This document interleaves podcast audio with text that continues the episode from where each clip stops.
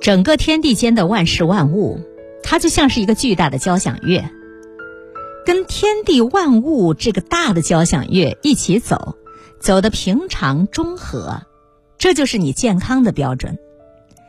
信念的力量非常重要，信念就是一粒种子。人这一辈子关键的就是建立一种积极正确的信念系统。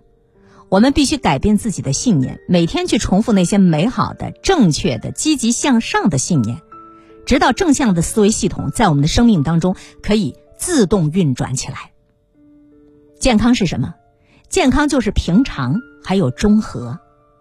如果说你生病了啊，其实就是被老天爷踢出去了。所以，生病在古代人啊，它是叫做失常。病因是叫失节或者失势，那什么叫健康呢？健康就是常，平常的常。健康不是说你面色红润、精神饱满什么的，不是这些东西，也不是你的肌肉力量是多少、心跳是多少。常是什么东西呢？就是跟自己、跟社会、跟这个大千世界处在相对和谐的关系中，你能够跟着自然的节奏玩儿，这就是最重要的一点。天气热，别人都出汗，你也能出出汗；别人走两个小时不累，你也能够走得动。但是如果别人都怕冷，就你一个人觉得热，别人都困得不行了，你半夜三点还睡不着觉，其实这就是你已经跟不上节奏了。如果你到这会儿你还觉得自己是健康的，那你就已经病得不轻了。在中医的眼里头，病有几个阶段，第一个阶段就是神病了，啊，这个人的神散了。神不定，注意力不集中，这是一种；敏感，容易被外界引动，很容易动心、动情、动欲望，自控力很差，这是第二种。平常生活当中睡不好，容易惊醒，害怕吵，害怕黑，害怕鬼，这都是神经衰弱。一个人的神病严重了，形神就分离，心口就不一，表里就冲突。你跟自己都不在一起了，你言不由衷了，你甚至喜怒哀乐你都发不出来了，或者你发出来是太过其实了。比如说，现在很多的综艺节目就属于太过，那目的就是渲染、挑动情感的大爆发，制造痴迷的粉丝，就容易乱神。还有不急，那该高兴的时候要压抑一下，习惯了你就真的高兴不起来了。太过了和太不急，这都是失常。要保持一个合理的区间范围，就是掌握一个合适的度。当其时而无其气，这也是时常。比如你该高兴的时候，你突然哭了，原本是很伤心的，你却强迫自己要坚强，不能流眼泪。现实生活当中是不是有很多这样的情况？这都是反常。什么是健康啊？健康就是平常，还有中和。所以，如果你懂点中医的知识，你就知道。祝你天天平安，祝你天天平常，这是最大的祝福。以前呢，老师教给过我一个看病的诀窍，就说你一个病啊，西医他不知道是什么，中医也看不出来什么原因，你也不知道该怎么治的时候，你怎么办？调常，什么意思？就把这个人调成跟平常状态一样。每次病人来复诊的时候，我就问他：你的生活状态，你的吃喝拉撒睡。这就是中医看病的基本指标，你吃的好不好？你睡得好不好？你动的好不好？啊，你排泄的好不好？出汗是不是正常？尤其是慢性病，你把他的这些基础指标调正常了，这就意味着他生机恢复、气机平常了。这个时候，人体本身的生命力，它就能够把这个病给化解掉。任何病都是这样。现在有一个很大的误区啊。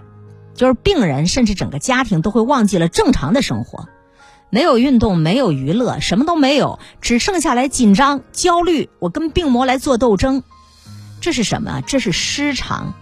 你的秋千正在被人为的扰乱，甚至停摆了。这种情况，即使你有资源，能找到全世界最好的医生，那也是没用的。一个人要康复，必须要进入真实有序的平常生活。和万物共沉浮、互相交感的状态里，才能够把病慢慢的化解掉。所以，关于养生和调理，真正重要的就是咱们尽可能的去找让自己安心和舒服的状态。健康的人也是这样，要在合适的时间、合适的地儿，跟合适的人，用一种合适的方式做合适的事情。这其实就叫养生，其实也就是干正业，就不要不务正业。你这样才叫在务正业、务正道。一切的病，它其实都是先是你的神病了。中医认为，一切病都是神病，先是神病，然后是气病，再到血病，最后才到什么呢？才到形病，形态上病了。你看，生命的疾病啊，从无形的部分，从精神信息的层面开始出问题，啊，精神层面出问题了，就到你的气血出问题，啊，你的能量格局和你的运行规律就发生紊乱了。气血出了问题，有形态的疾病就产生了，啊，你就这样了那样了，各种不好就显现在你的形态上了。其实很多很多人的病啊，源头上讲，它都是某一种很大的烦恼，或者很大的怨恨，或者是很多他们根本就没办法解决的一些困惑。但是这个时候呢，他们又不愿意去面对，不愿意去澄清。不愿意去解决，为什么儒释道那么重视惭愧、反省、忏悔？这就是要让人先觉察到我自己错了，才有了知非即离的可能。那么心念一转，你的神气儿也就转过来了，生命列车的方向也就调转过来了。当一个人的身体有了大病缠身的时候，已经是他这辆生命列车的方向。他已经错了很久了，南辕北辙，他已经走了很久很久了。但是有一点一定要记得，信念随时有机会转回来，信念一转，你的神气儿随时就有机会修正。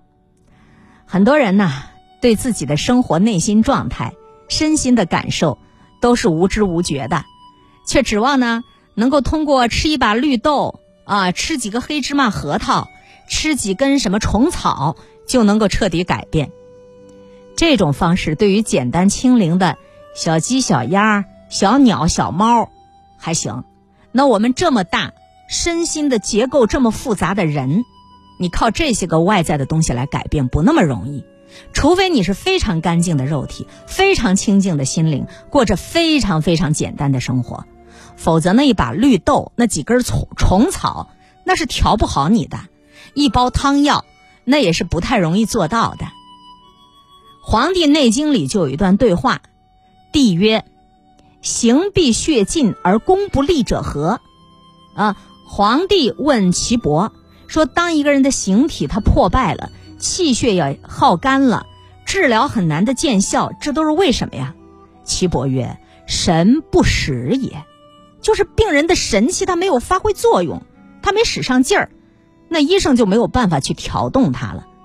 那皇帝又接着问：“那什么是神不使呢？”岐伯回答说：“真实道也，精神不进，志意不至，故病不可治愈。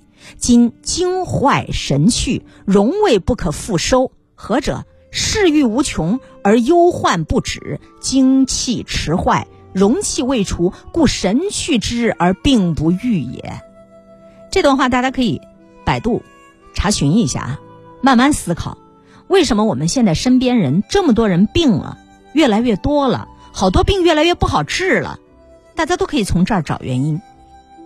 其实一切的源头，都在于你无形的思想，无形的精气神儿，然后你才有了能量，然后才把它化生为物质。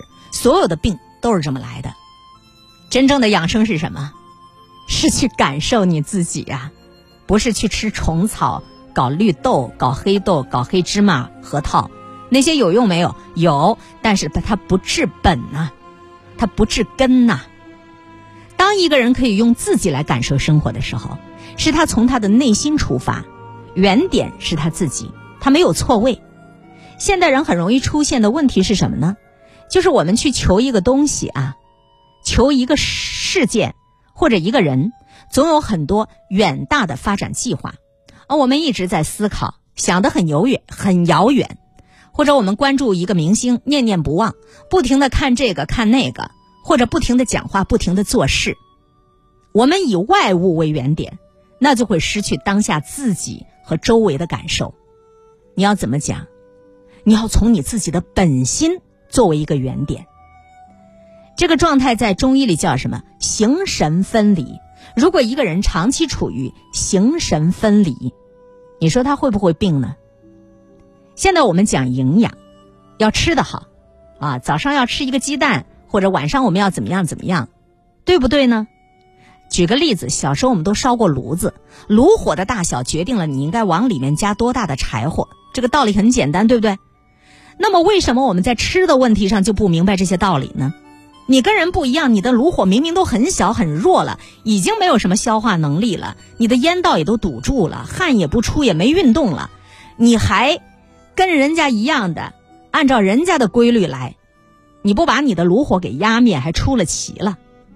所以这都是最本真的常识，一切从你自己的本心开始出发，你得要去体会。你吃什么东西有不同的感觉，你才能够有知有觉的去生活。